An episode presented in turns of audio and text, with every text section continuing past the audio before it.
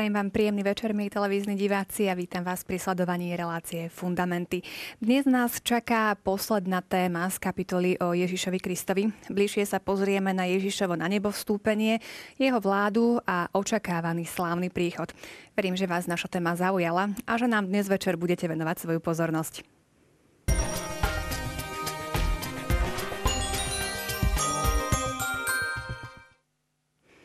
Ježiš Kristus sedí po pravici Otca a raz príde súdiť živých i mŕtvych. Máme sa jeho príchodu obávať? A kedy ho vlastne očakávať?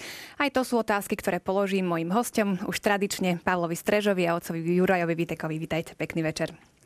Ďakujeme. Čaká nás ešte vyhodnotenie súťaže, tak poďme na to. Prvá otázka v minulej relácii znela. Ježišovo zmrtvý vstanie sa stalo ústrednou pravdou viery už v prvom kresťanskom spoločenstve, alebo je transcendentnou udalosťou, ktorá sa však historicky nedá dokázať, alebo po C bolo uskutočnené e, jeho božskou mocou, čiže Ježišovou božskou mocou a nebol potrebný zásah celej trojice. Správna odpoveď e, bola A, tak Pavol, e, vysvetlíme si článku 639, ktorý sme si vtedy nečítali, ale iba čas z neho eh, je vlastne ten, ten výrok, ktorý je v prvého listu Korintianom eh, a ktorý Pavol už napísal okolo roku, okolo roku 56 eh, do Korintu. A, a, zna, a zjavne je to nejaké jedno z takých kréd alebo význaní viery, ktoré už v prvotnej cirkvi mali, ktoré on zdedil nazdávame sa, že asi e, pri jeho obrátení v Damasku. Čiže e, toto krédo a, a vlastne tá ústredná pravda viery bola súčasťou už prvotnej církve a prvotného spoločenstva.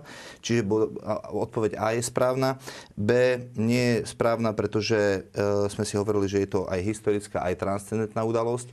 Tak ako keď máte nejaký súdny spor a máte svetkov, ktorí dosvedčia, čo sa stalo a vy im potom na základe toho uveríte, že, že sa to naozaj stalo, je to historická udalosť, a, ale aj transcendentná, ktorá má dosah e, do väčšnosti. A C je taktiež nesprávne, e, pretože tam bol potrebný celý zásah trojice, nie len, nie len e, jedna božská osoba. Druhá otázka. Ježiš sa po zmrtvých vstaní po A. Navracia do pozemského života, podobne ako to bolo v prípade vzkriesenia Lazara, alebo sa ocita bez tela, stráca ľudskú prirodzenosť a stáva sa Božím duchom, alebo tretia možnosť ukazuje sa v oslávenom tele, ktoré sa nachádza mimo času a priestoru. Tu je správna odpoveď C. Tak otec Juraj, vysvetlíme si to, čo je to oslávené telo. Oslavené telo znamená, že e, to je vlastne opak toho, čo je v tej e, možnosti A, že nie je to organické biologické telo, ale má, mm, je prežiarené Božou slávou, je prežiarené božstvom. Dá sa, mohli by sme tak povedať, že aj zbožstvené je to telo.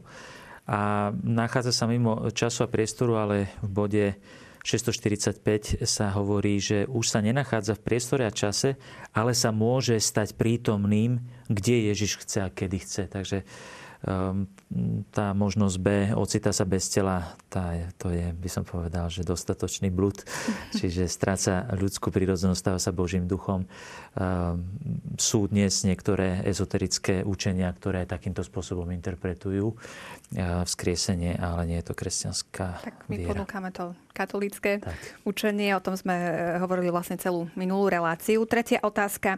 Doplňte biblický citát, ak Kristus nebol skriesený, potom je mŕtva naša viera, márne naše hlásanie, alebo zbytočná naša obeta. Tak je to známy citát z prvého listu Korintianom. B je správne, márne je naše hlásanie a ešte citát ďalej pokračuje, márna je naša viera. Takže toľko správne odpovede. E, srdečne blahoželáme tomu výhercovi, ktorý sa uvidí v grafike a my pokračujeme ďalej v našej téme.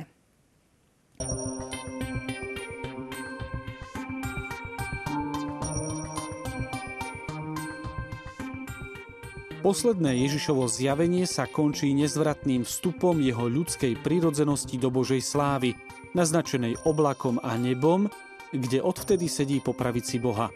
Celkom výnimočným a jedinečným spôsobom sa ukáže Pavlovi ako nedôchodčaťu v poslednom zjavení, ktorým ho ustanoví za apoštola.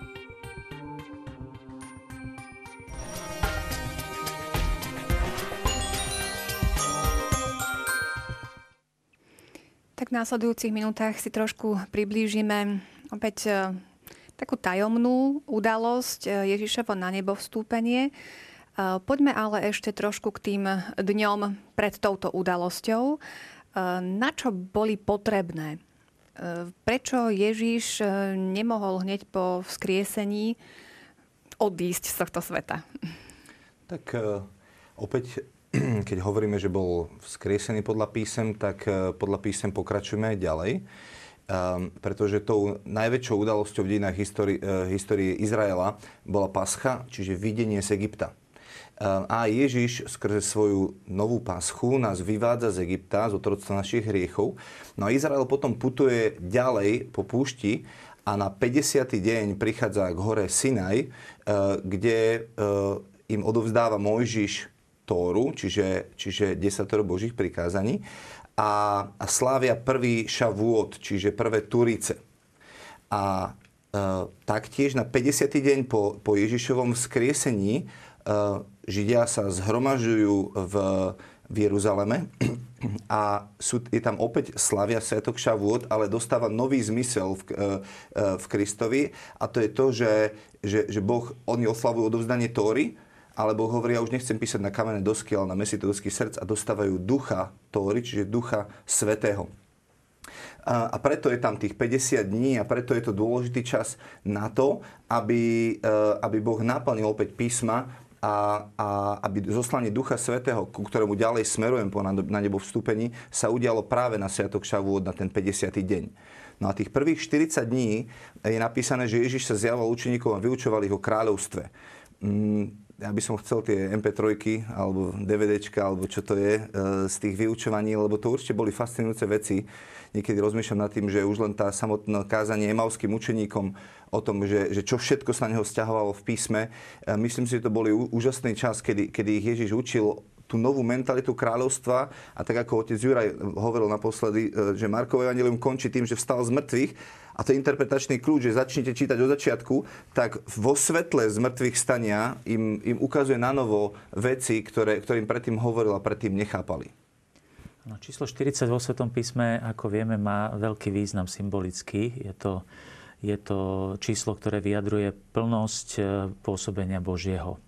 40 e, rokov boli e, Izraeliti na púšti, 40 rokov boli upevňovaní v tom, že Boh ich vyslobodil z Izraela je zaujímavé, že Ježiš, keď sme minule hovorili o tom, že Ježiš bol vlastne jeden celý deň v, v hrobe a dve noci, keď si to vypočítame, tak to vychádza 40 hodín približne. Teda je zaujímavé, my oratoriane máme takú, takú pobožnosť 40 hodín, le quarantore, svätý Filip Néry odporúčal 40 hodinovú modlitbu eucharistickú adoráciu. My obyčajne robíme práve v tom období od 3. hodiny piatku do 7. hodiny rána v nedelu. Čiže je to nepretržitá adorácia, zostávame s Ježišom.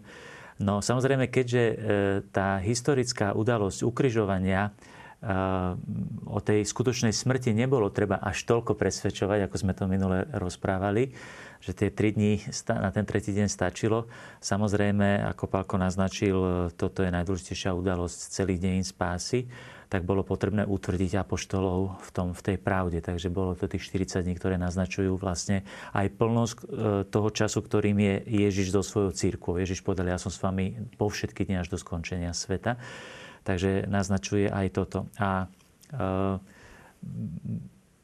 môžeme povedať, že e, e, tých 40 e, dní je teda obdobie, ešte mi napadlo to, že keď spomenul Pálko tých emalských učeníkov, že to bolo zaujímavé MP3, ja si myslím, že celé dejiny cirkvy sú vlastne takýmto vyučovaním Ježišovým, pretože dá sa povedať, že stretnutie emalských učeníkov so skrieseným Ježišom je prototyp Svetej Omše si všimneme, že máš všetky, má všetky e, charakteristiky Sv. Omše. Zhromaždenie veriacich. Sú dvaja, ktorí prichádzajú teraz, číta sa Božie slovo, Ježiš sa k ním pridáva, oni ho nespoznávajú, koľkokrát ľudia prídu na omšu, nespoznávajú Ježišovu prítomnosť, nudia sa na omši a tak ďalej. Potom prichádza Ježiš, on, tam sa hovorí, že oni medzi sebou e, rozprávali a uvažovali o tom, čo sa prihodilo. To sa po grecky v tom texte hovorí, že homilein od toho odvodená homília. Čiže to je ten moment, kedy vlastne Ježiš prichádza tajomným spôsobom aj cez svoje služobníka, cez spoločenstvo, cez Božie slovo sa stáva prítomným a potom zahoria tie, tie, tie srdcia a spoznajú ho pri lámaní chleba, čiže pri eucharistickej hostine. A potom sú poslaní a radosne idú ohlasovať skriesenie. Takže môžeme povedať, že tých 40 dní e, toho zjavovania tajomným spôsobom už po, po na nebo vstúpení samozrejme v duchu svetom, v plnosti. Ich prežívame vlastne e, každú nedelu, zažívame stretnutie so skrieseným pánom, ale samozrejme sviatosným spôsobom. Takže to len na doplnenie, ale samozrejme priznávam, že tých 40 dní bolo mimoriadných. V katechizme v prvom bode k tejto téme sa píše to, že počas 40 dní zostáva Ježišova sláva ešte zahalená výzorom obyčajnej ľudskej prírodzenosti prečo toľko tajomná, prečo takéto stupňovanie? Na čo ich ešte teda pripravuje? Áno, toto aj mňa veľmi oslovuje na, na Božom spôsobe, by som povedal, ako Boh rád koná, koná postupne. My, sme, my dnes žijeme instantnú dobu. Väčšinou to je prvá otázka, že prečo to nebolo hneď a na čo ich tam vláčil 40 rokov po tej púšti a teraz a na čo 40 dní sa zjavoval a, a tak ďalej. To je Božia logika, pretože Boh má svoje rytmy a človek má svoje rytmy. Kým niektoré veci, ako hovorí jeden stand-up, stand-up komik na Slovensku, že počkáme, kým podochádza. boh má úžasnú trpezlivosť, že počká, kým nám to podochádza. Že tam vidíme aj na tých apoštoloch, ako postupne uverili a tak ďalej. Čiže je potrebné utvrdzovať sa. A keď hovoríme o na nebo vstúpení, tak e, môžeme povedať, že to je záver jednej veľkej cesty je zaujímavé, že eh, aj kresťanstvo už v skutkoch apoštolských je nazývané cesta. Máme neokatechumenálne hnutie, ktoré sa volá kamíno, čiže cesta. Pretože kresťanstvo je skutočne cesta. Keď išiel svätý Pavol prenasledovať kresťanov do Damasku, tak sa hovorí, že išiel prenasledovať stúpencov tejto cesty. Aká je to cesta? No to je tá veľká cesta, ktorú sme teraz vlastne spoločne eh, v týchto predchádzajúcich stretnutiach, e, reláciách vlastne prešli. Je to cesta poníženia Božieho syna. Tiež je postupná. Máme všetky predobrazy a prípravy starého zákona, ktoré nám postupne e, pripravujú potom definitívny príchod pána Ježiša. Vtelenie. To je ten zostup on sa zriekol seba samého, vzal si prirodzeného slova, čiže sa, sa ponížil. To je tá cesta poníženia Božieho Syna, ktorá ide tak hlboko, že, že sa stáva uh, posledným zo všetkých. Trpí, a zomiera ako otrok, čiže úplne by som povedal do, do, tej, e, do tých naj, najnižších častí ľudskej spoločnosti vstupuje, vstupuje do ľudského hriechu, identifikuje sa s ním. E, minule sme hovorili, že zostúpil až tak hlboko, že zostúpil až do najnižších častí zeme, teda do, tých, do toho podsvetia k zosnulým, do tajomstva ľudskej smrti. A e, minule sme začali hovoriť aj o tom postupnom, zase opačnom procese, lebo vyznanie viery má túto štruktúru, teda zostup. Ten, ktorý vystúpil, ten, to je ten, ktorý zostúpil. Čiže to je ten, tá veľká cesta. A potom je to vlastne to skriesenie uh, Ježišovo z mŕtvych stane a definitívnym dá sa povedať, že takým druhým stupňom toho jeho oslávenia je na nebo vstúpenie. Lebo čo mu chýbalo ešte? Lebo už vo vzkriesení už bol zbožstvený aj v tele. Čo mu ešte chýbalo? Čo mu ešte nesedelo, dá sa povedať? No jediná vec, že toto, tento náš svet, v ktorom žijeme, nie je vhodný pre skriesenú, pre skriesenú a oslavenú skutočnosť človeka, jeho skriesené telo. A preto bol potom zatý na iné miesto, eh, na miesto, ktorému hovoríme nebo. Tu by som znovu urobil takú eh, poznámku, že keď sa hovorí, hovorí svätý Pavol, že on bol vynesený nad všetky nebesá že do najvyšších oblastí, no tak to je kde? My už keď dnes, dnes vieme, že Zem je gulatá a e, máme, máme, sme súčasťou galaxie a tak ďalej, tak kam smeroval, keď išiel? Tak ja by som zase v tomto e, upozornil aj, e, aj našich divákov, že samozrejme e, nemyslí sa tu, aj otcovia církvy hovoria, že tu nemyslíme na, na miesto v zmysle toho, že by bol nejak smeroval fyzicky hore, ale myslí sa tu na metafyzický. To znamená, znovu by som použil ten dnes veľmi moderný výraz, dimenzie. Veľmi rade používame výraz dimenzie. Je zaujímavé, že dnes sa aj medzi fyzikmi hovorí o paralelných svetoch v iných dimenziách. Ja myslím, že skutočne naša viera potvrdzuje, že existuje paralelný svet je to duchovný svet, e, je to miesto, by som povedal, je to priestor, ktorý má inú dimenziu, nevieme viac o nej povedať. A na takéto miesto, čiže môžeme povedať, že či išiel hore alebo išiel hĺbšie do reality, to my už nevieme, ale je to, je to iná dimenzia reality, v ktorej, ktorej teda Ježiš bol to nevzatý. Ako ty vnímaš túto Božiu prípravu na veľké veci? No, tak ako otec Juraj povedal, že, že je to proces, je to cesta. A mm, my keď e, aj rozprávame ľuďom, keď ich pripravujeme a trénujeme na, na novú evangelizáciu a, a tak ďalej, tak e, človek, ktorý, ktorý verí v reinkarnáciu, sa nedokáže zo dňa na deň obrátiť a povedať, že verím Pána Ježiša. Že, že sú to také stupne, cez ktoré on musí prechádzať a posúvať sa v tom, v tom svojom poznaní a ja to vidím aj na svojom živote, že, že keď sa dostane niečo nové do môjho života, tak mi to trvá nejaký čas, kým to dokážem spracovať a niekam sa posunúť. Uh, takže že tento výklad, čo otec Juraj povedal, sa mi veľmi páči, tá Božia pedagogika toho, že, že, že Boh s nami má trpezlivosť a niekam nás posúva. To, to je veľmi krásne. A, a, a potom sú tam ďalšie tie, tie veci, ktoré, ktoré nás prevyšujú a úplne nad nimi žasneme, lebo Ježiš sa zriekol božskej prirodzenosti, teda zriekol sa, ponížil sa, stal sa sluhom, vzal si telo a toto telo bolo zobraté do slávy a toto ľudské telo bolo oslavené. A toto je fascinujúce, že, že Ježiš si to telo ako keby ľudské ponechal aj ďalej, že, že, že tým sa stáva našimi, naš, my sa stávame jeho bratmi. Hej? On eh, po vzkriesení hovorí, povedzte môjim bratom. A toto je niečo, čo, čo nás dvíha eh, do, do úplne novej úrovne vzťahu s Bohom, kedy, kedy, kedy on, ktorý, ktorému patrilo všetko, on bol jediný syn, tak, tak sa zrieka všetkého, aby nás dal do pozície bratov a mohol s nami po, eh, zdieľať to dedictvo. Hej, si predstavte, že, že, že by som niečo zdedil iba ja, ako jediný syn, a ja by som sa chcel rozdeliť so svojím dedictvom s ostatným. No kto z nás by sa chcel podeliť so svojím dedictvom s cudzími? A Ježiš toto robí, že nenecháva si exkluzívne iba toto pre seba, ale dáva to všetkým. A e, je veľmi zaujímavý citát, ktorý mi dlho nedával zmysel, kým som nezačal viac o tom rozmýšľať. Skutko Apoštol, kde, kde, kde Peter vlastne o tomto hovorí, že že tohto Ježiša Boh skriesil a my všetci sme toho svetkami. Božia pravica ho povýšila a keď od Otca dostal prislúbeného Ducha Svetého, vylial ho, ako sami vidíte a počujete. Zhovorím, však ale akože od Otca dostal Ducha Svetého, však bol počatý z ducha, Duchom Svetým bol pokrstený, fyzicky na neho holubica zostúpila, e, duchom, e, mocou ducha skriesenia bol skriesený, že o akom duchu svetom tu ešte hovorí.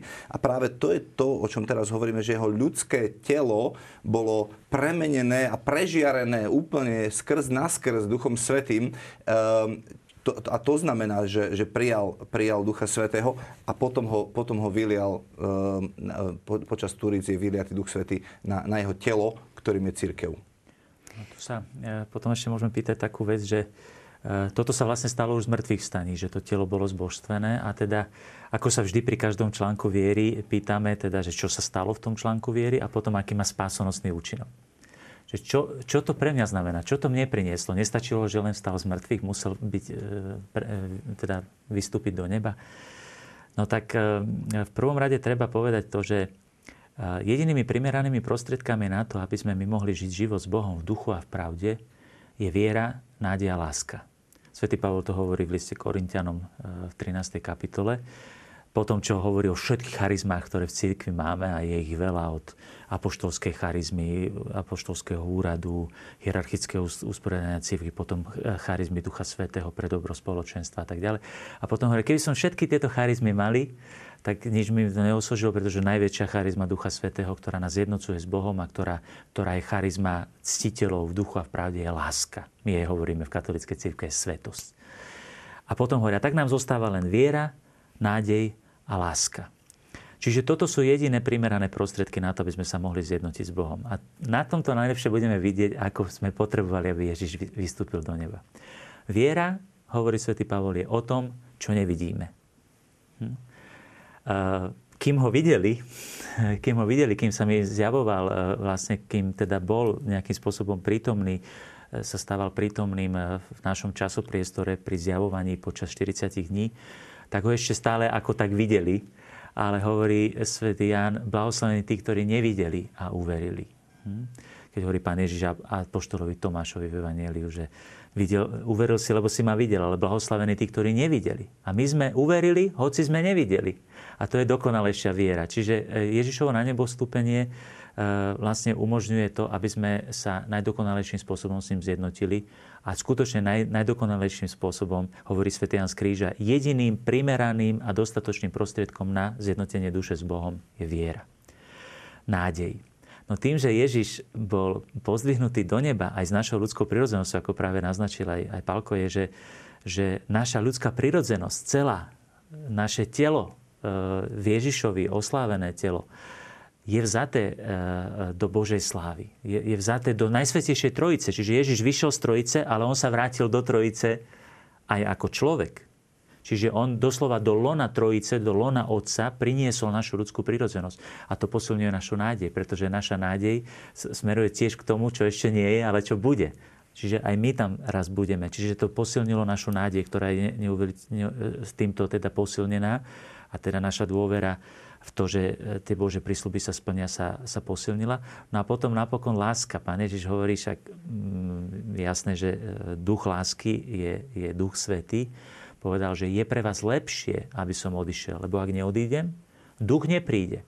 A čo má za úlohu Duch Svetý? V prvom rade vzbudzovať tú najvyššiu charizmu, popri všetkých ostatných daroch, ktoré církvi dáva, je najvyššia, to je dar lásky. A práve v tomto e, nám Ježiš umožnil, aby sme sa s ním zjednotili tým najväčším darom, darom lásky, všetci ľudia všetkých čias. Preto som začal vlastne tým, že boli to určite silné dni, tých 40 dní, ktoré sa Ježiš e, zjavoval, ale zjavoval sa len niekoľkým, no povedzme, že 500, aj keby tisíc ľuďom sa zjavil, ale vďaka tomu, že vyšiel do neba, naplnil všetko. To znamená, že všetci ľudia všetkých čias, všetkých národov, všetkých rás, e, na všetkých častiach sveta v duchu svetom môžeme sprítomňovať prítomnosť skrieseného Ježiša. A to už je tá nová ekonomia, to je sviatosná ekonomia, to je vlastne to obdobie, obdobie církvy. Poďme si ešte ale priblížiť trošku, pokiaľ sa to dá, čo sa vlastne dialo pri tom na nebo vstúpení. Čo to bola mhm. za udalosť? Tak e, skutky Apoštolov 1. kapitola e, nám o tom hovorí, e, že Ježiš im povedal, že neodchádzajte, ostaňte tu v Jeruzaleme, kým nebudete vystrojení mocou z výsosti. A potom sa pred nimi vzniesol a odišiel na oblak, oblak ho zahalil. Oblak vždy reprezentoval Božiu prítomnosť v starom zákone a tiež on sa vráti takýmto istým spôsobom. Zrazu tam objavia dvaja anieli a hovoria, prečo hľadíte do neba. Tento Ježiš, tak ako ste ho videli odchádzať, tak ho uvidíte prichádzať. Ehm, čiže, čiže on sa im vzdialil, on vystúpil do neba a takým istým spôsobom sa potom aj vráti.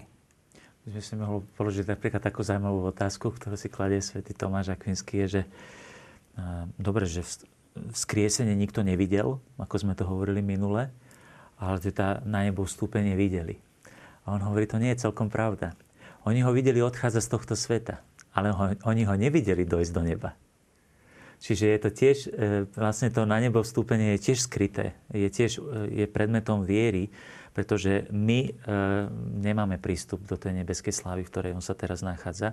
Takže v tomto zmysle zostalo to skryté. Takže Ježiš vlastne tým, tým, že sa vznášal, ako to opisujú teda skutky apoštolské, že sa zniesol normálne od zeme, ho videli ako, ako keby letel teda smerom hore a žim zmizol z očí, tak Ježiš tým vlastne len naznačil tú realitu, ktorá presahuje zase naše, naše pochopenie, pretože on išiel do tej inej dimenzie, poviem to tak. A spomína sa tam taká veľmi zaujímavá vec, že on odišiel do neba a sedí po pravici Otca. To je aj vo význaní viery.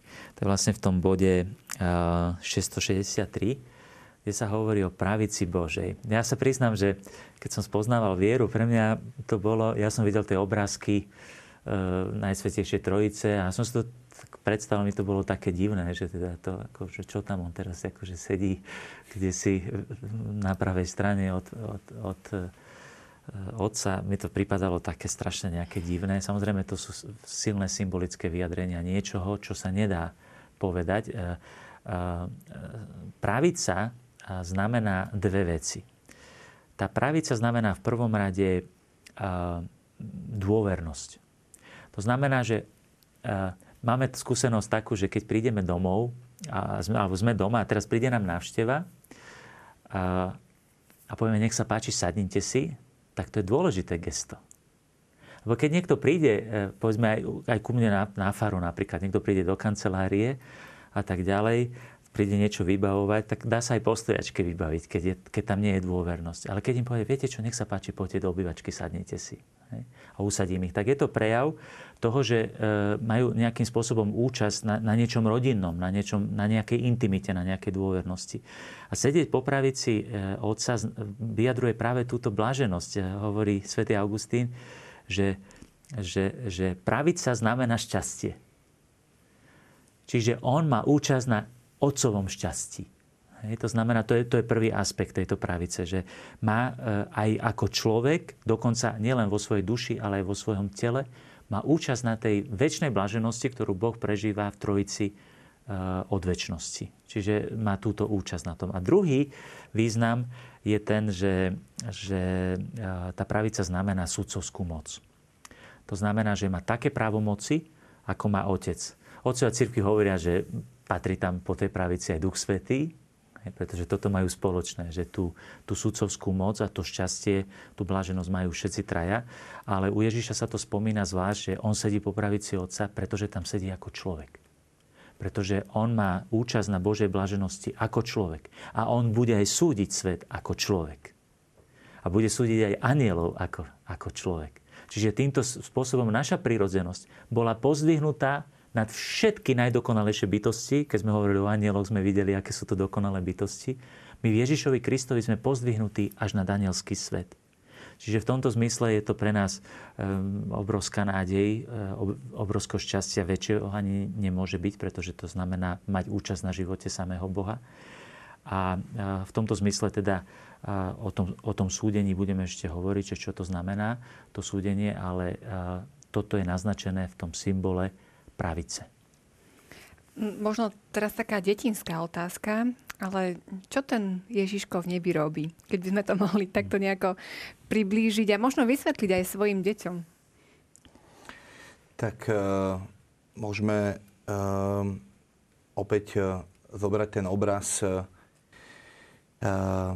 alebo máme tu, máme tu starý zákon, kde bol chrám a, Mojžiš vyšiel na, na vrch a povedal, že, že všetko, pán povedal, všetko, čo vidíš, tak urob tak, ako si to videl v nebi. Tak to urobil tak, ako v nebi, tak to urobil na zemi. Či to bol nejaký predobraz.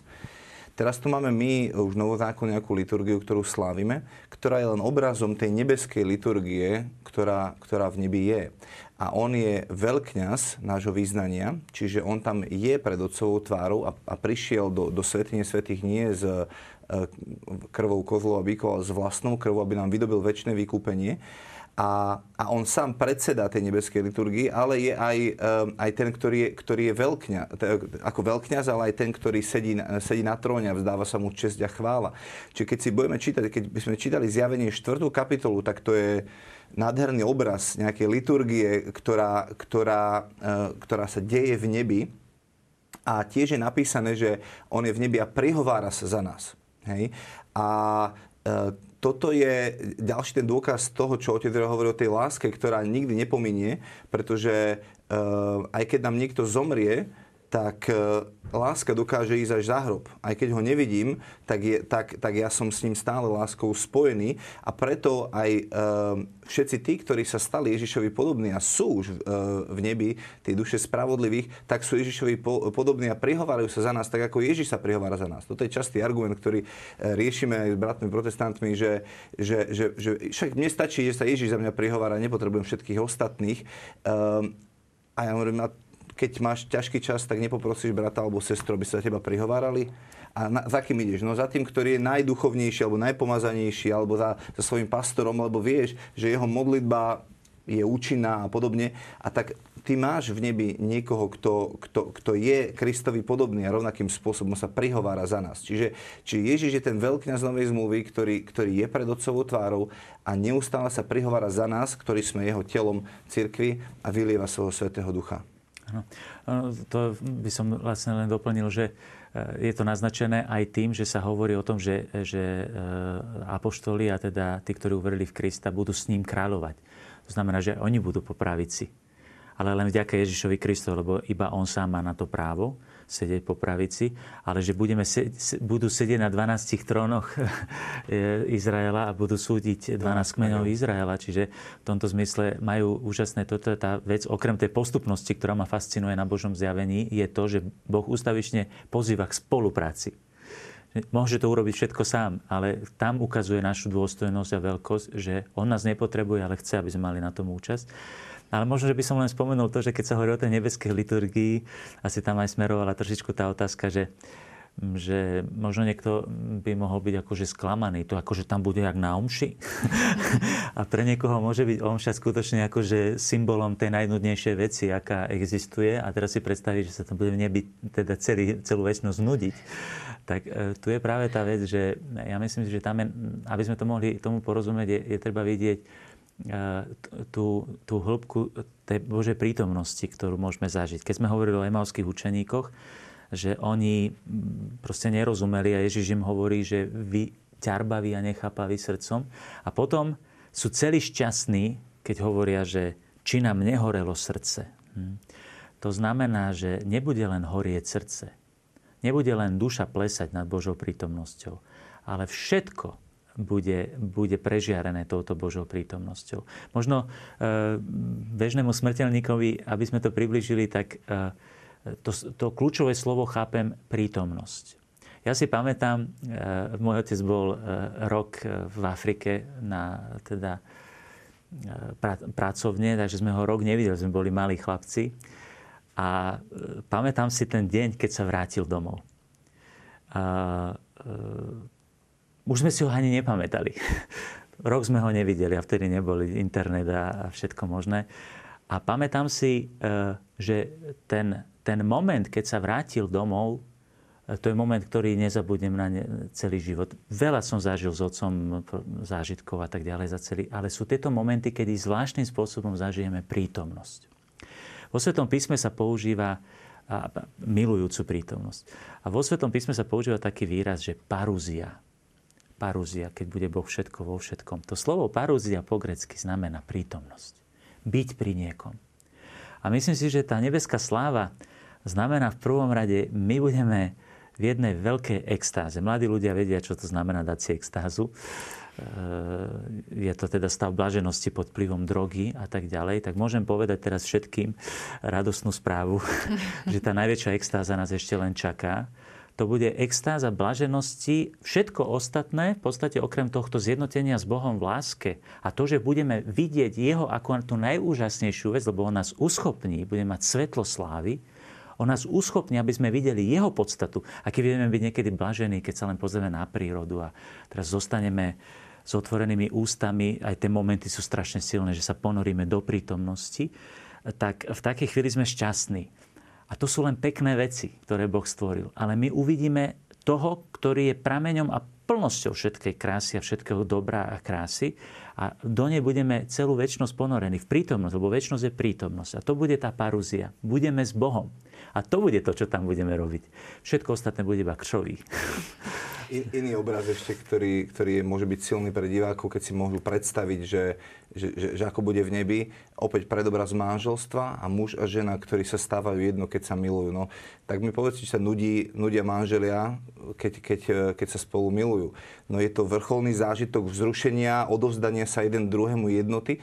A toto je predobraz toho, aké to raz bude, keď sa nevesta církev zjednotí so svojím ženichom eh, a budú jedno E, tak ako sú muž a žena spolu jedno.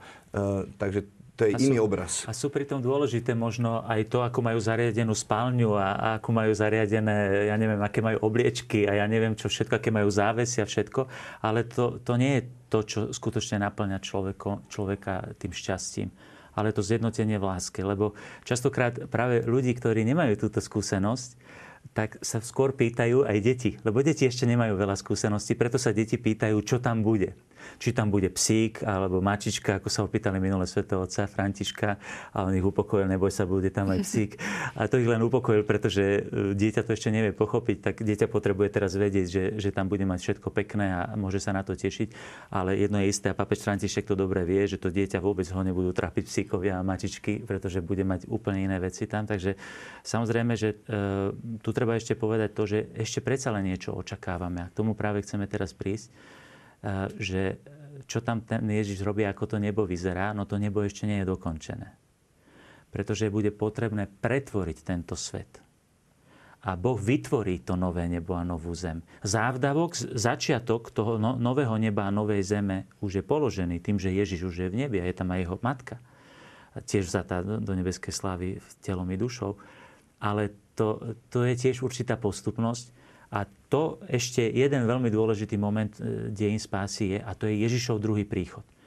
To je ten koniec, definitívny koniec sveta, kedy definitívne pretvorí tento svet, tento vesmír, ako ho poznáme a urobi z neho potom to, to by som povedal, tú, tú kulisu tú kulisu nebeskej slávy, teda, že aj ten svet bude pretvorený a už nebude podliehať rozpadu. E, k tomu sa ešte dostaneme. E, keď ste spomínali Ježišovu matku, e, napadla mi možno taká praktická otázka. Mnohí si pri na nebo vstúpení pletu pojem na nebo vzatie Pany Mária nejako to zamieňajú raz na nebo vzatie Ježiša Krista, na nebo vstúpenie Pany Márie. Skúsme si to vysvetliť, aký je medzi tým rozdiel. No hlavná podstata spočíva v tom, že keď poviem na nebo vstúpiť, tak tam je naznačené, že Ježiš to vo svojej vlastnej moci robí. Pretože je, je, je zároveň aj Boh, aj človek. Na základe zásluh ľudských, ktoré má, teda svojej smrti a zmrtvých stania, teda je schopný vystúpiť do neba vo svojej vlastnej moci. Samozrejme to spôsobuje Otec aj, aj Duch Svety, čiže je to dielo zase Najsvetejšej Trojice, tak ako aj, aj, aj vzkriesenie. A v prípade na nebo vzatia je naznačené, že ona bola vzatá. Ona nemá tú moc, Pána Mária. Ale keďže bola výnimočným, dokonalým spôsobom ako nová Eva zjednotená s vykupiteľským dielom svojho syna, tak v moci Ježiša Krista ona je prvotina z cirkvy, ktorá je vzatá e, do nebeskej slávy. Tu treba povedať, keď e, Pálko minule spomínal tie skriesenia mŕtvych, že napríklad svätý Hieronym, keď komentuje to skriesenie mŕtvych, ktoré teda sprevádzalo veľkonočnú udalosť, teda Ježišovej smrti a zmrtvých stania, tak necháva to trošku otvorené, či je Pána Mária jediná vzatá do neba s telom, alebo boli aj niektorí ďalší vyvolení. Ale väčšina, keď to komentuje, komentujú ďalší otcovia církvy, tak zostávajú pri tom, že teda vieme s istotou, že len Pán Ježiš a Pána Mária už sú oslávení aj v tele ale podľa toho, čo som mal možnosť vidieť od cirkvi, tak nie je to úplne vylúčené. To by som boli zacitoval článok 661, kde je napísané, že ľudská prirodzenosť ponechaná iba na svoje sily nemá prístup do Otcovho domu, do Božieho života a Božej blaženosti. Jedine, Ježiš, jedine Kristus mohol človekovi otvoriť tento prístup, aby sme mali pevnú nádej eh, že sa ako úd jeho tela dostaneme do nebeskej vlasti, kam nám, nás on predišiel ako naša hlava a pôvodca našej spásy. Čiže toto je to, čo otec Juraj práve teraz povedal. A rozdiel medzi na nebo vzatím a na nebo vstúpením je to, že Ježiš jediný to mohol robiť a my všetci ostatní skrze neho vstupujeme do neba. Tak to také, aspoň v krátkosti vysvetlenie a možno aj taká praktická záležitosť. Poďme teda ďalej. Spomínali sme tu, čo nás čaká v nebi. Čaká nás však ešte súd. Takže poďme k tomu súdu.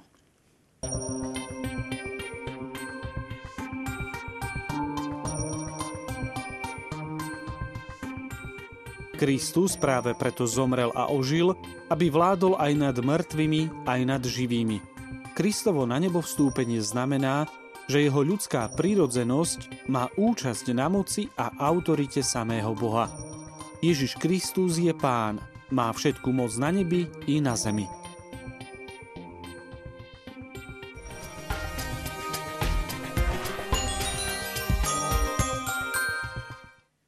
Počuli sme, že áno, Ježiš je pán, má všetku moc e, rozhodovať teda o tom, kto pôjde kam a za čo. E, ako si máme predstavovať e, to jeho súdenie, tu jeho vládu? To je veľmi zaujímavá, dôležitá otázka, lebo nájdeme v Svetom písme vyjadrenia typu, že Pán Ježiš hovorí v Jánovi 3. kapitole, že kto verí vo mňa už nejde na súd, ale prešiel zo smrti do života, tak čo, nejdeme na súd? Um, alebo uh, budeme každý súdený podľa svojich skutkov, že ako tomu vlastne máme veriť a ako to má byť. Um, v zásade um, je, je veľmi jasné, že každý, kto je v Kristovi a zomiera v Kristovi, má väčší život. Prvý list Jánov hovorí uh, Ján veľmi jasne, kto má Krista, má život, kto nemá Krista, nemá život. Toto som vám napísal vám, veriacim v Krista Ježiša, aby ste vedeli, že máte väčší život. To znamená, že kto verí v Krista, už nebude odsúdený, lebo Ježiš bol za nás odsúdený, on sa stal našim hriechom, aby my sme mohli skrze Neho sa stať Božou spravodlivosťou. Na druhej strane, čiže je to tá prvá vyhybka, že, že tí, ktorí, ktorí uh, už sú v Kristovi a, a ktorí už nebudú súdení a tí, ktorí, ktorí budú súdení, lebo neuverili v Pána Ježiša, samozrejme to komplikovanejšie, to je iba zjednodušenie, a potom sú tu tie súdy, kedy sa otvoria knihy a každý bude súdený podľa toho, ako, ako pracoval, ale to už je očakávanie dobrých vecí, pretože Boh je Bohom, ktorý bude odmieňať podľa toho, ako kto pracoval.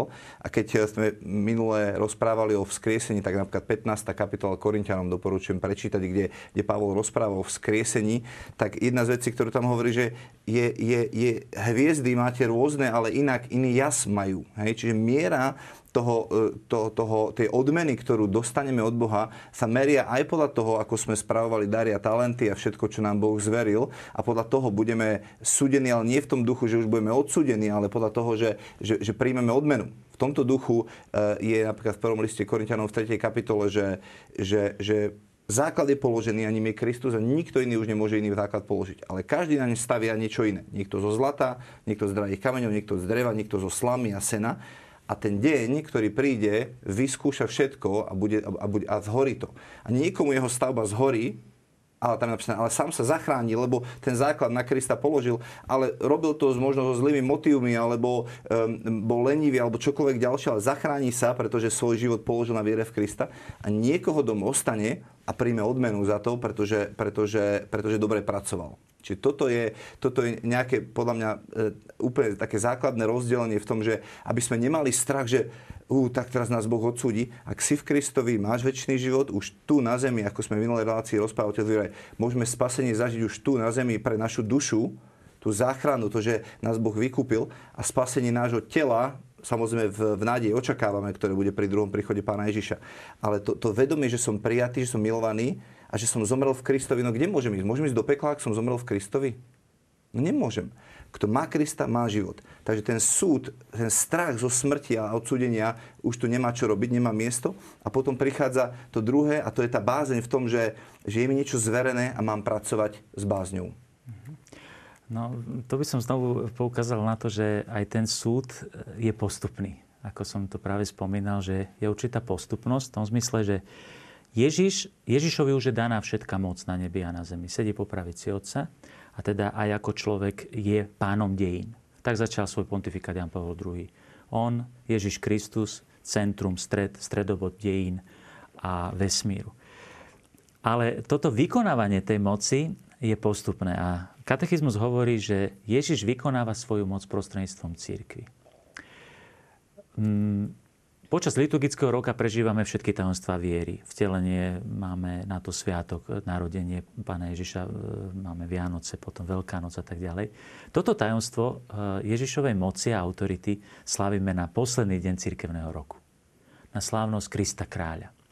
Už samotný ten e, Zaujímavé, že vznikol až v 20. storočí, že to nie je, to nie, def, definitívne bol ustanovený pre celú církev až v 20. storočí pri prenasledovaní mexických kresťanov. Eh, režimom, ktorý bol silne ateistický. A tam zomierali eh, ľudia za svoju vieru a kričali pritom Viva Cristo Rei, nech žije je Kristus kráľ. Čiže zdá sa, že je to anachronizmus, že mm, myslím, že dnes žijeme dobu demokracie, kedy už sme v tom, by povedali Francúzi, v novom režime, v tom režime po francúzskej revolúcii, keď hovoríme o bratstve, o rovnosti a tak ďalej. Teraz sa tu hovorí o nejakej moci. A cirkvi sa niekedy vyčíta, že je nejaká cirkevná moc. No ona vychádza, tá cirkevná moc vychádza práve z tohto článku viery. Tu treba povedať, že tá moc, Ježiš vykonáva túto moc prostredníctvom svojej cirkvi. Aby sme tú moc lepšie porozumeli, tak by som použil ešte iné slovo, ktoré je s tým veľmi spojené, a to je slovo autorita. Dnes sa hovorí aj o kríze autority. V prvom rade Ježiš má moc a má najvyššiu autoritu.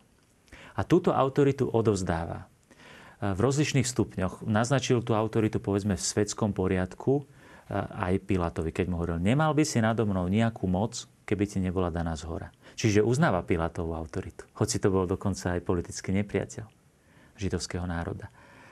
Uznávajú, to znamená, že existuje aj vo svetskom poriadku, existuje moc, ktorá je vykonávaná v Božom mene. To si musia uvedomiť všetci politici, to si musia uvedomiť všetci, ktorým je daná akákoľvek zodpovednosť v spoločenských štruktúrách tej ktorej doby a tej ktorej spoločnosti. Je zaujímavé, sveta Jana Zárku v stredoveku vystupovala v autorite kráľa nebies. Keď prichádza k francúzskému kráľovi a hovorí mu, aby bol korunovaný, aby oslobodil Francúzsko, tak sa odvoláva na autoritu Ježiša Krista. Čiže aj svetský poriadok podlieha tejto autorite Ježiša Krista. Samozrejme, že e, počas cirkvy to je nedokonalým spôsobom. Čiže vidíme, že aj církev hľadala svoje miesto, že nesmieme to uponáhľať tá definitívne nastolenie Božej vlády nie je hneď. Čiže my nemusíme teraz hneď všetkým politickým spôsobom církev ne, nemá dosahovať túto Kristovú vládu, ale má to robiť vnútorným e, premieňaním tej spoločnosti. A ohlasovaním aj zodpovedností všetkých zodpovedných. Potom existuje e, autorita, povedzme už aj rodičov samotných, ktorá je zakorenená v Božom zákone. Štvrté prikázanie hovorí cti otca i matku svoju. To je potvrdenie autority, ktorú má každý jeden rodič nad svojimi deť, deťmi. A to je dobré aj pre rodičov si uvedomiť, že oni vykonávajú Ježišovú autoritu, Ježišovú moc. Už teraz. A Ježišov súd. Lebo aj rodič rozhoduje o svojom dieťati, kým je maloletý. A potom máme cirkevnú autoritu cirkevnú moc, tzv.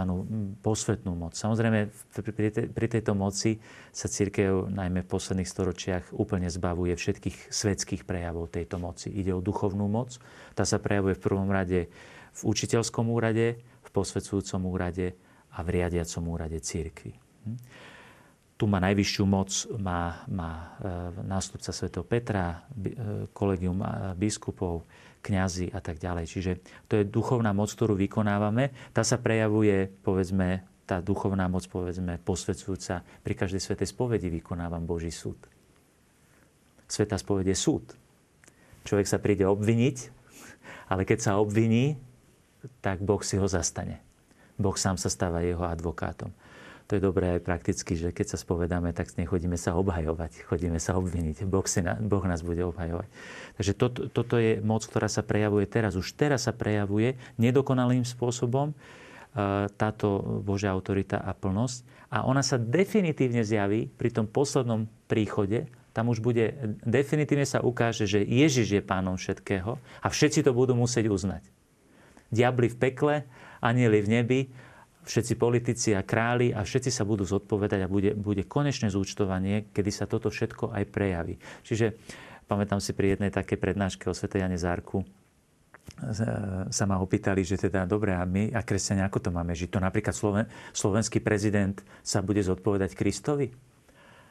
A ja som odpovedal, áno. On to možno ešte nevie. Ale bude to tak každý jeden predseda vlády, každý jeden, čiže podľa toho, aké spoločenské zriadenie, e, podľa tej autority, ktorá je legitimná a ktorú pre spoločné dobro e, prijímame, ale každý sa bude zodpovedať pred Bohom. Čiže my to nemusíme ísť do parlamentu teraz povedať, že povedzme, keď je niekto neveriaci, tak mu to nemusím nanúcovať tento môj pohľad na svet, ale my veriaci tomu veríme, že sa zodpovedáme pred najvyššou autoritou. Je to taký zmiešaný pocit. Na jednej strane očakávame druhý príchod pána Ježiša. Dokonca katechizmus aj Božie slovo hovorí, že ho urychľujeme, že po ňom Na to túžime. som sa aj chcela a na druhej strane nás to privádza do bázne, aby sme dobre pracovali. Pretože sme správcovia a Boh nám niečo zveril a my potrebujeme vydávať počet z toho, ako sme spravovali. To znamená, že je to taký ten, taký ten um, obojstranný pocit, že, že tešíme sa na to, vzdycháme potom, voláme potom. Duch Svetý je učiteľ tohto zvolania Maranata, lebo on je ten, ktorý v nás volá Maranata. On je ten, ktorý pripravuje všetko a všetko pripravuje k tomu jednému okamžiku, aby sa Ježiš vrátil na túto zem. Čiže všetky tie, tie, tie veci, ktoré robíme a môžete sa pozrieť na, na celé dielo cirkvy a, a aj mimo cirkvy, čo Duch Svetý robí, všetko to smeruje k tomuto jednému okamžiku a to je, že sa Ježiš druhýkrát vráti. My a nás učí volať to Maráta a to obrovskú túžbu a vzdychanie, kedy sa už vrátiš, Pane Ježišu, kedy už budeme s Tebou, už túžime po Tebe, tak ako nevesta túži po svojom ženichovi. A na druhej strane je tu tá bázeň toho, aby som naozaj nebol viac bytý, lebo komu sa veľa zvedol, ten bude veľa bytý, a aby som vykonával a správne podával veci tak, ako a spravoval ich tak, ako ich boh, boh chce.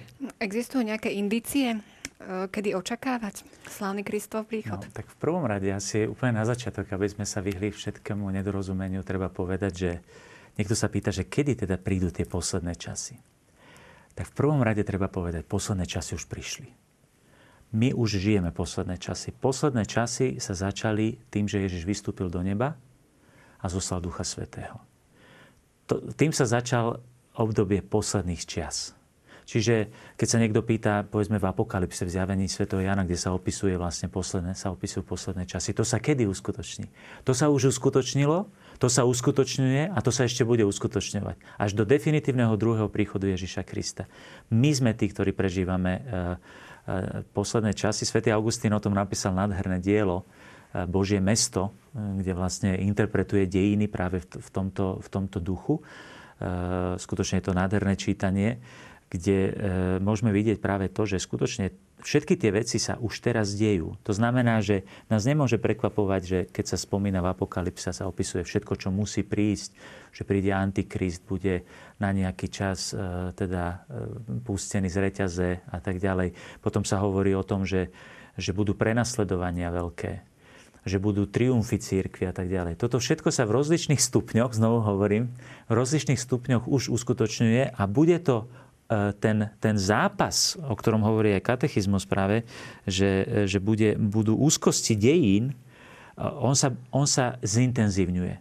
To znamená, že budú väčšie triumfy církvy, ale aj väčšie nepriateľstva voči církvi, väčšie prenasledovanie církvy. Čiže tie skúšky, môžeme si teraz interpretovať celé dejiny, ako tieto úzkosti dejín sa, sa diali. Hej? Pán Ježiš povedal, nepominie táto generácia, kým sa to všetko nestane. Stalo sa to. Pretože prvá úzkosť dejín bol pad Jeruzalema. A to bol prvý koniec sveta. E, môžeme povedať, že to bol koniec ich sveta. Hej, povedzme Židov generácie pána Ježiša. A máme aj iné konce sveta. Máme, povedzme, sťahovanie národov. To bol koniec antického sveta, začiatok stredovekého sveta. Bola francúzska revolúcia, bol to je, koniec jedného sveta a začiatok druhý. 89. rok u nás, nežná revolúcia, koniec jedného sveta, začiatok druhého sveta. Čiže tie úzkosti dejín zažívame už teraz a toto sú všetko znamenia, že sa to všetko už deje. A bude sa to zintenzívňovať, tak ako na ženu prichádzajú pôrodné bolesti, tak sa to zintenzívňuje. V 20. storočí zomrelo kvôli Kristovi a Krista viac ľudí ako za celých 20 storočí predtým. Um, a, a keď hovoríme o nejakých znameniach, ktoré sa dejú, tak sa dejú. Lebo uh, toto evanilium sa má kázať všetkým etnikám, všetkým národom. Uh, v roku 1970 to zrátavali a povedali, že asi 16 tisíc etník, a to sú rôzne jazykové skupiny, nielen národy, ale etnika, nebolo kázané evanilium. Dnes je to už len 4 tisíc národov. Hej? Čiže sa ten čas skracuje. Druhý a veľmi významný znak je to, že, že sa majú obrátiť Židia. A katechizmus to veľmi jasne hovorí, E, možno sa k tomu dostaneme teraz za chvíľku, že, že, že Pán Ježiš v každej chvíli dejín e, jeho príchod závisí od toho, že celý Izrael ho uzná a obráti sa. V roku 1967 e, datujeme tento dátum ako vznik tzv. mesianského hnutia, kedy sa začali nie jednotlivo, lebo počas stáročí sme tu mali vždycky Židov, ktorí uverili Pána Ježiša, ale húfne v desiatkách a stovkách obracať Židia dnes v Izraeli nájdete, niektorí hovoria 100, niektorí až 200 mesianských komunít um, alebo tých kongregácií, ktoré, ktoré sú Židia, ktorí veria v Pána Ježiša. Majú veľké problémy, lebo ortodoxná církev ich nepríjma. Um, nevedia úplne ako keby zatiaľ byť kompatibilní a nájsť svoje miesto v rámci církvy tak, ako sú.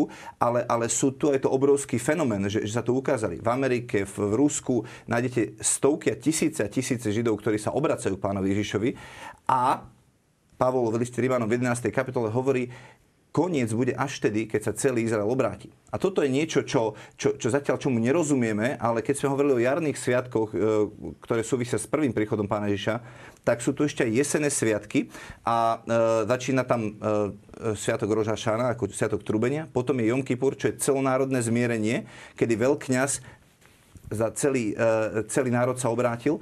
A toto je to, na čo prorocky obracia pohľad Pavol, keď hovorí, že celý Izrael sa obráti a je to naplnenie Zachariášovho proroctva, že budú plakať nad tým, ktorého prebodli. Či Boh vyleje svojho ducha na nich a oni sa ako celý národ obrátia, pretože pán Ježiš povedal čo? Neuvidíte ma, kým nepoviete Baruch Haba Bešem Adonai, požehnaný, ktorý prichádza v mene pánovom. On je Mesiáš Izraela a preto Izrael potrebuje privítať naspäť svojho kráľa. Ten, ktorý ho zavrhol, potrebuje ho privítať naspäť a ty si požehnaný a príď a keď oni to povedia, tak vtedy sa Pán Ježiš druhýkrát vráti. Čiže toto sú rôzne e, veci, ktoré, ktoré sa dejú a, a, a anticipujú, ukazujú na to, že, že, že, že ten príchod je blízko, ale nikto z nás nevie presne povedať, že keď Môžeme to bude. toto napríklad považovať za taký jasnejší signál, lebo čo sme spomínali, tie konce sveta, tak v podstate je to nejaká etapa ukončená, ale ďalej pokračujú tie ale, posledné e, časy. Oni, oni ale toto sú, pán, pánov príchod je blízko. To môžem zodpovedne povedať. Ale čo to znamená, to už neviem povedať. Pretože aj v prvo, prvej generácii svätý Pavol zvolal pánov deň je blízko. Hm? Môžeme povedať, ne, ne, neboli veľké obrátenia Židov počas prvej generácie?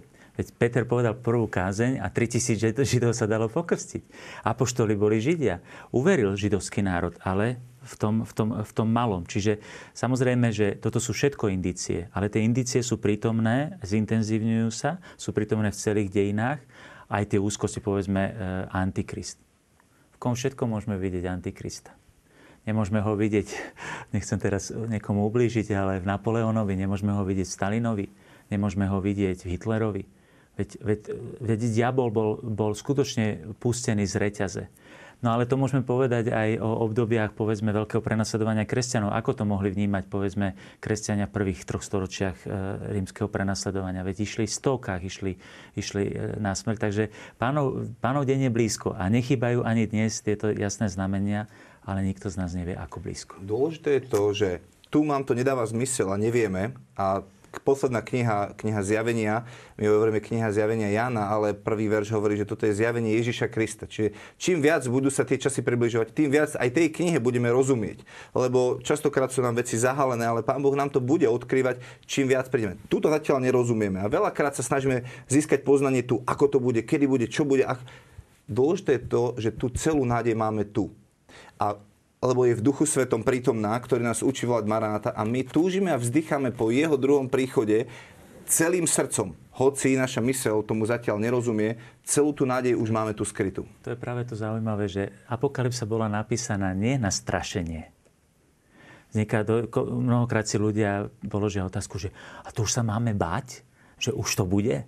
Nie, tešiť sa máte. Tešiť, tešiť sa máte. E, čiže apokalypsa e, na, nám opisuje nie to, že, že aby nám naháňala strach. Apokalypsa bola napísaná nie, nelakajte sa. A to nie len apokalypsa, lebo máme apokalyptické texty aj v evaneliách. E, pán Ježiš hovorí, nelakajte sa, keď toto všetko príde. Lebo to sú znamenia toho, že pán prichádza. To znamená, že oni sú napísané, tieto apokalyptické test, test, texty, nie na to, aby nás strašili, ale práve naopak, aby boli útechou pre Boží ľud, ktorý bolestne vzdychá práve k tomu druhému príchodu, tak sa končí apokalypsa Maranatha. Príď, Pane Ježišu. Amen. Lebo to, to má vlastne na, naša túžba. Veľmi pekne o tom písal jeden veľký jezuita, francúzsky paleontolog François-Marie Letel, keď hovorí, že už sme prestali čakať. už sme prestali čakať, lebo prvá generácia očakávala, kedy už konečne príde pánov príchod. A prvý, prvá generácia neprišiel, druhá generácia neprišiel. Lenže toto je niečo, čo konec koncov je v každej svetej omši. Po premenení, keď kňaz povie hľa tajomstvo viery, tak ľudia práve veriaci odpovedajú práve toto zvolanie, že smrť tvoju, pane, zvestujeme a tvoje e, zmrtvých stane vyznávame, kým neprídeš sláve, veď my ťa čakáme. My ťa čakáme. Teraz je to obdobie nášho očakávania. Takže to nie je niečo, niečo hrozné, ale máme sa na to, máme sa na to tešiť. No. Tak ja si myslím, že túto tému sme naozaj veľmi pekne ukončili v takej nádeji, že naozaj, ako katechizmus píše, kresenia sa modlia, aby urýchlili druhý Kristov príchod. Tak modlíme sa, aby sme sa mohli čím skôr ocitnúť v tej veľkej sláve, ktorá nás čaká. A ta, samozrejme, žijeme tak, aby sme sa tam dostali. Ja vám veľmi pekne ďakujem za vašu účasť v tejto relácii a ešte tu máme súťažné otázky. Prvá otázka. Ježišovo na nebo vstúpenie je úzko späté s na nebo vzatím Pany Márie, alebo s jeho vtelením, alebo s udalosťou premenenia pána. Druhá otázka znie takto. Ako nemožno očakávať slávny Kristov príchod? Po A. Ako príchod nevinného baránka, alebo ako poslednú veľkú noc, alebo po C ako víťazstvo Boha nad posledným náporom zla. Tretia otázka. V ktorom bode katechizmu sa hovorí o podvode Antikrista? Po A je to bod 676, alebo 679, alebo 682. Takže odporúčame prečítať katechizmus a správne odpovede nám poslať na adresu fundamenty.sk.